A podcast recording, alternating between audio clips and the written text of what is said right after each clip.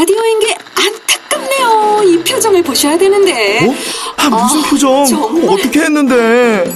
KBS 라디오 7개 채널에서 제공하는 최고급 정보들을 사진과 기사 그리고 영상으로 확인하실 수 있습니다. 읽는 라디오 KBS 라디오 홈페이지 라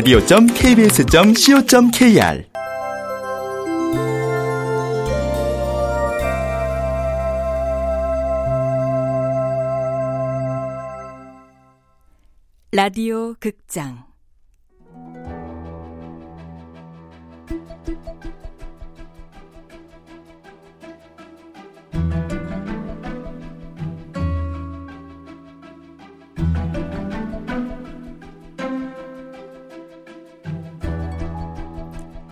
가족의 탄생.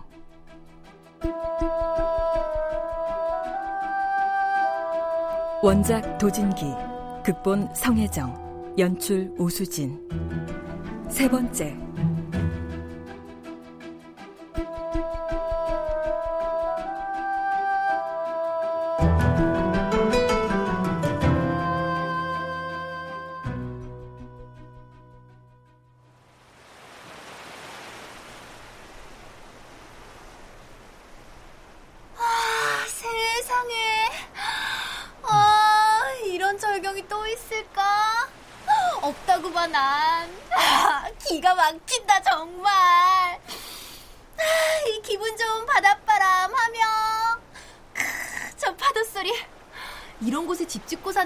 도대체 어떤 사람들이래?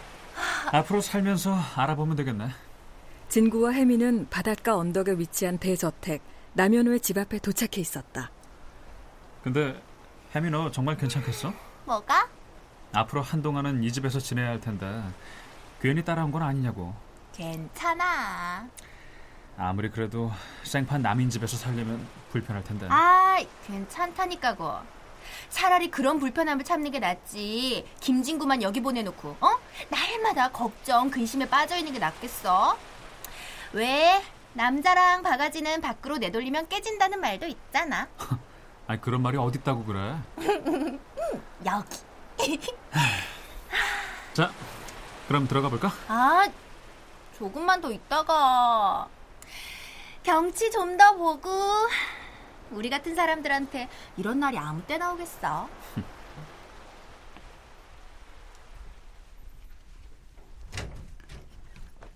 어. 아버님은 좀 어떻습니까? 뭐 특별한 건 없고요. 계속 그러시죠 뭐. 오늘 새벽에 엄청 실이 아파시던데. 끙끙대는 소리가 내 방까지 들리더만. 누워만 계시니까요. 여기저기 쑤시는 건 어쩔 수 없어요. 아휴, 그래도 간병인이 와서 주물리도 주고 하니까네. 영감님이 좀 살만한갑다. 네? 인자 좀 조용하네. 이제 막 잠드셨어요. 그래요. 수고하셨어요. 예. 그럼 안녕히 계세요. 아이고 마. 이 집에 사람이 몇인데. 아니, 한 사람이 한 번씩만 주머니 두고 막 아휴, 영감님이 지금보다 훨씬 나았을 텐데. 아주머니. 아, 예, 예. 아름이 우유 좀. 아이고, 마, 아이고, 마. 아이고, 내 정신 좀 보래. 아이고, 내 퍼뜩 드시면 다 갈게요. 예? 아, 너무 데우지는 마시고요. 아, 예, 예. 방으로 좀 갖다 주세요. 네. 예. 아휴, 참말로. 지극정성이 따로 없대. 어? 누군겨? 안녕하세요. 여기가 이교준 씨 댁 맞죠?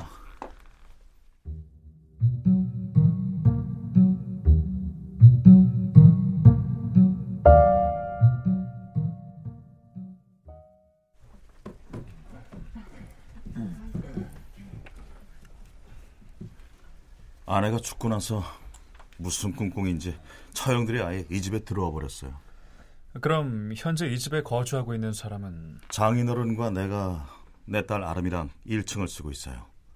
2층에는 새어머니와 두 처형이 있고요. 큰 사위 김필립은 원래 부산에 살고 있기 때문에 가끔 한 번씩 들르고 있어요. 음, 김필립은 어떤 사람인가? 금융업 쪽에 일을 하고 있는데 음. 나름 해외 유학파라고 허세 깨나 부리는 양반이죠. 월가에서 경력을 쌓았다고는 하는데 글쎄요. 큰 처형한테 꼼짝 못하는 걸 보면 실속은 없는 것 같고. 진구는 수첩을 들고 볼펜을 까딱까딱 누르며 교준의 이야기를 들었다. 큰 처형이 좀 그래요. 사람을 가르치려고 하고. 전직 교사였거든요. 네. 남고은 김필립 씨 내외는 아직 아기가 없는 겁니까? 네. 그래서인지 우리 아름이가 태어났을 때도 축하는커녕 시큰둥했죠. 둘째 딸 남문영 씨는 어떻습니까? 아직 미혼이고 이렇다 할 직장도 없어요. 그러니까 서울에서 이곳까지 들어와 있는 거겠죠. 사귀는 사람은요? 글쎄요. 남자는 많은 것 같은데 딱히 결혼을 전제로 만나는 사람은 없어 보여요. 둘의 얘기를 듣고 있던 혜미가 2층을 올려다봤다. 근데 이 댁에 오늘 무슨 일 있나 봐요. 왜 이렇게 어수선해요? 2층에는 손님들인가 봐요. 네. 처형들도 사람을 고용했다고 하네요. 변호사라던데 지금 와 있는 모양입니다. 변호사요? 아니 변호사는 법정에서나 필요하죠. 솔직히 말하면 지금 변호사가 할 수 있는 일은 아무것도 없어요. 앞으로도 없을 거고요. 그 점에 대해선 저를 믿으셔도 됩니다. 그럼 그럼 꼼수 쓰는 데는 김진구 씨를 상대할 사람이 없죠? 걱정 마세요. 응접실 소파에 앉아 2층으로 시선을 보내던 교주는 여전히 불안한 기색이었다. 처형들이 변호사를 고용하리라고는 예상치 못한 모양이었다. 아름이 있겠는가 보네 얘. 아이고, 아까 사장님이 우유 내기도만 한잠 잘 자고 일어났는가 봐. 아이고 저 태고 나올까요? 아 아니에요 아니에요. 제가 가볼게요. 참말로 저래 아 이뻐하는 아빠도 없을 끼고만은. 저분이 아이를 무척 이뻐하시나 봐요. 아이고 말도 마 있어 아주 죽고 못 삽니다. 에? 아휴, 하기사 의미 없이 절에 있는데 더 신경을 쓰는 기지 뭐. 네. 근데 이, 주인 양반 손님들이시지 예? 예? 말씀 들으십니다. 예? 앞으로 편하게 지내이소. 예? 아, 예, 고맙습니다. 근데 아주머니는 이 집에 오신 지 얼마나 되셨어요? 이혼 지는 한 석달 되지. 어머, 전 꽤 오래됐는 줄 알았어요. 아, 꼭한 식구처럼 보여서. 아이고, 그거야 그렇지. 이 집의 셋째 따님은 보셨어요? 교통사고로 죽었다 카는 그분 말이지. 아름이 엄마. 네. 지는 못 봤지. 그 사고 직후에 들어왔으니까네. 아, 그럼 그 사고 전에는 누가 일하셨대요? 내가 모르지. 좀 젊은 여자였다 카던데. 아이, 교통사고 나서 마누라도 죽고 하니까네 예전 일하던 사람 얼굴 보기도 좀 그랬겠지. 음, 이교준 아저씨도 마음이 좀 여리신가 봐요. 주인 양반이야. 사람 좋지. 아, 등치도 크고 무뚝뚝해 보이도. 마음은 겁다 이겨. 아, 네. 참, 아주머니는 성함이 어떻게 되세요? 나이하고요. 진구는 양손에 수첩과 볼펜을 든 채 물었다. 아이고, 아이고 늙은 이름이랑 나이는 알아가 뭐하게요. 아, 우리 사장님이 그러는데 손님들 뭐 필요한 거 있으면 협조 잘 해주라 카던데 뭐 그런 것도 다 쓸모가 있는 갑네. 에? 내는 권연덕이요. 나이는 작년에 환갑잔치 했고. 어머, 아니 그렇게 안 보이세요. 아, 뭐, 한 50대 같은데요? 아이고, 늙은이 놀림 못 쓴대. 아이고. 영덕은 살갑게 구는 혜미를 보며 어느새 마음을 연듯 보였다. 이제부터는 말씀 편하게 하세요. 에이? 그럴까? 아이고. 근데 아, 이큰 집을 혼자서 청소하시려면 여간 힘든 게 아니시겠어요. 아이고, 층수만 하나 의대. 응? 아도 키우는데. 아, 그렇죠. 아기는 귀엽지만 돌보려면 정말 힘드시겠어요. 그래도 아가 워낙 순애가 한결 낫다 아닙니까? 어, 아이고, 어, 와예. 아름이 또 잠니까? 네. 아참, 처형들을 만나보셔야죠. 아닙니다. 자연스럽게 만나는 게 낫습니다. 음, 얼굴도 익히기도 전에 찾아갔다가 괜히 반감만 살 수 있어요. 아, 그럴까요? 예. 음, 그보다 돌아가신 남유정 씨에 대해서 좀 알려주시죠. 집사람은요? 어, 사전 정보랄까요? 그런 건 많을수록 좋거든요. 교주는 안 그래도 아까부터 수첩에 무언가 열심히 적고 있던 진구를 눈여겨보고 있었다. 어떤 정보가 필요하죠? 어떤 거라도 좋습니다. 하다못해 사진이라도. 그래요. 그럼 일단 방으로 가시죠.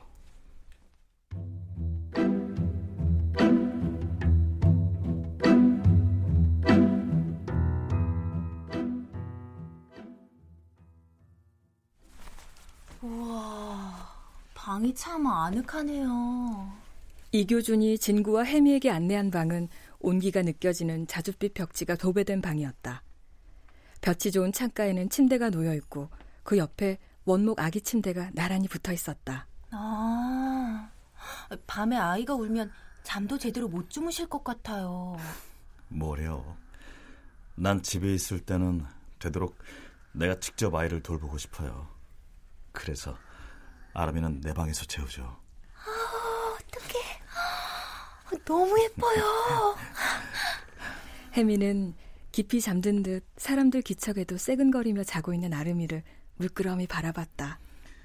아이가 워낙 순해서 한 번 자면 잘 깨질 않아요. 혜미와 교준이 한동안 아기 침대맡에 머물러 있자 진구는 벽면 한쪽에 놓인 화장대 쪽으로 옮겨갔다.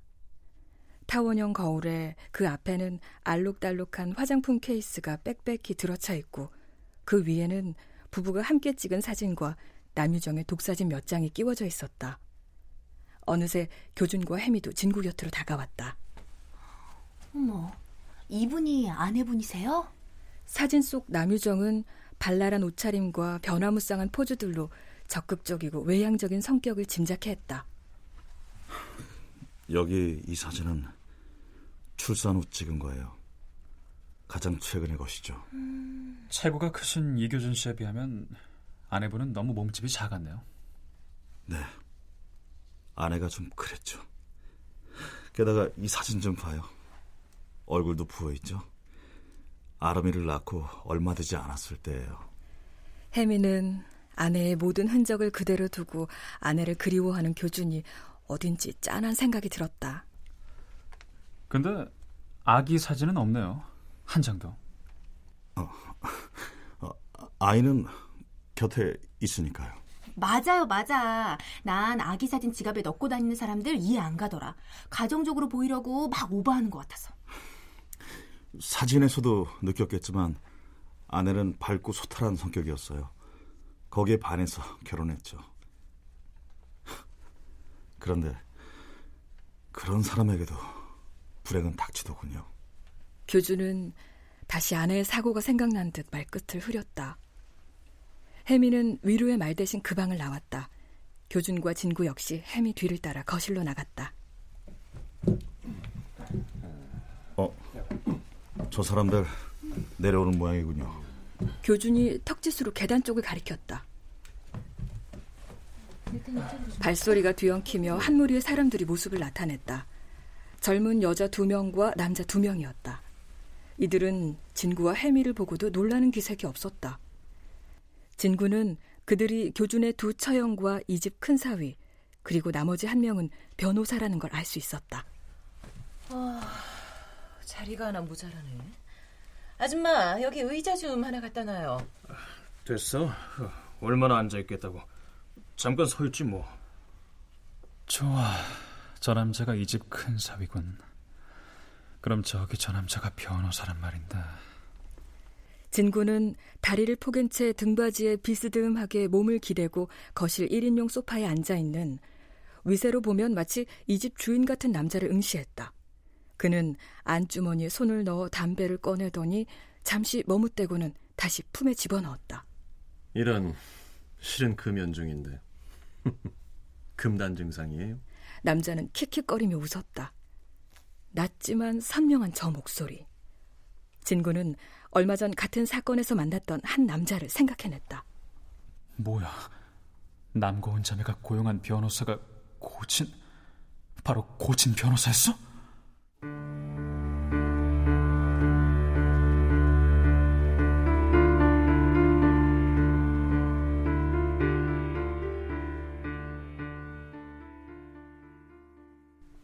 이거 공교롭게도 1, 2층으로 나뉘어 싸우게 됐네요. 편의상 저를 2층의 대리인이라고 불러주시면 되겠군요. 고진은 킥킥대며 웃더니 해미를 발견하고는 친근하게 인사를 건넸다. 아, 이런 이런 소녀시대인 줄 알았잖아요. 어, 어머. 아, 저도 키만 좀 더 컸으면 걸그룹 했을 거란 말 많이 듣긴 했어요. 해미가 진구를 한번 돌아봤다. 진구는 이런 해미가 늘 불안한 건 사실이다. 게다가 상대는 고진이었다. 그나저나 이교준 씨는 남자 혼자서 아이 키우려면 힘드시겠어요? 네? 아, 네. 뭐 별로. 제 딸을 키우는 건데요, 뭐. 그래도 어르신도 아프신데 바깥 일에 기저귀까지 가려면 여간 바쁘지 않겠어요? 도우미 아줌마도 있고 간병인도 따로 있으니까요. 고진의 거침없이 이어지는 질문 공세에 교주는 어느새 수세에 몰린 듯한 기분이 들었지만 동요하지 않으려고 애쓰고 있었다. 그렇군요. 그래도 어려움이 많겠죠. 역시 아이는 엄마가 키워야 하는데 여기 계신 두 분 처형들도 그 점을 충분히 공감하고 계시더군요. 교주는 고진의 그 말에 고운과 문영 자매를 흘끈 보고는 눈살을 찌푸렸다. 제가 궁금한 건요. 어르신께서는 왜 지금이라도 유언장을 만드시지 않나 하는 겁니다. 장인어른께서는 원래 상속인이 유언인이 하는 걸 아주 좋아하지 않으세요. 옛날 분이라 그런지 그런 문제를 논한다는 걸 인륜과 도리에 어긋난다고 믿는 분이시죠. 아, 네, 그건 제부 말이 맞아요. 우리 아버지가 고집이 아주 세시거든요. 성격도 불같고 건강도 안 좋으신데 아, 우리가 상속 문제 갖고 다투는 걸 아시면 아마 낙담하실 거예요.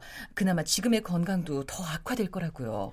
언뜻 들으면 효녀 같지만 진구는 두 딸이 유산 이야기를 극도로 싫어하는 아버지에게 괜히 말을 했다가 상속 문제가 생길까 전전긍긍하는 모습으로 느껴질 뿐이었다. 그럼 이렇게 하면 어떨까요? 솔직히 말해서 모두들 상속 때문에 모인 것 아닙니까? 저도, 진구군도. 아, 진구군은 좀 이상하지 않아요? 아, 그럼 진군으로 부를까? 아, 진구가 이름이고 성이 김인데요. 김진구. 음, 그렇군. 김진구군. 뭐 아무튼 좋습니다. 사실 우리가 이렇게 신경전을 벌이는 것보다 가장 공정하고 빠른 방법이 있지 않습니까? 그게 뭘까요? 고진은 거실에 모인 사람들을 찬찬히 둘러봤다. 바로 상속분대로 하는 겁니다. 이 집 안주인과 두 따님, 이교준 씨, 그리고 아기가 공평하게 나눠 가지는 거죠. 고진의 그 말에 누구도 선뜻 반응을 보이지 않았다. 잠시 후 못마땅한 듯 고운이 힘없이 입을 열었다. 그래요. 그건 당연해요. 누가 반대하겠어요? 그럼 그런 내용으로 상속인들끼리 공정 증서를 만드시죠. 고진의 말에 또다시 침묵이 흘렀다. 그리고 잠시 후 이번에는 문영이 입을 열었다. 글쎄요, 그럴 필요가 있을까요? 누군가 처음부터 룰을 깨지만 않았다면 이런 소동이 왜 필요하냐고요? 문영이 교준을 쳐다봤다. 그게 무슨 얘기입니까? 내 말이 틀렸나요? 동생 죽은 지 얼마나 됐다고 제부가 갑자기 탐정인지 뭔지를 고용했잖아요. 그래서 우리도 변호사를 살 수밖에 없었던 거고요.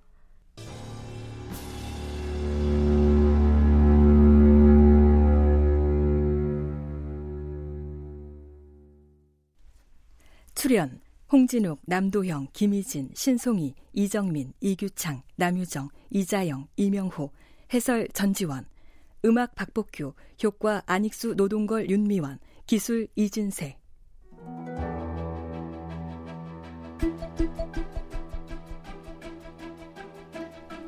라디오 극장 가족의 탄생 도진기 원작 성혜정 극본 오수진 연출로 세 번째 시간이었습니다.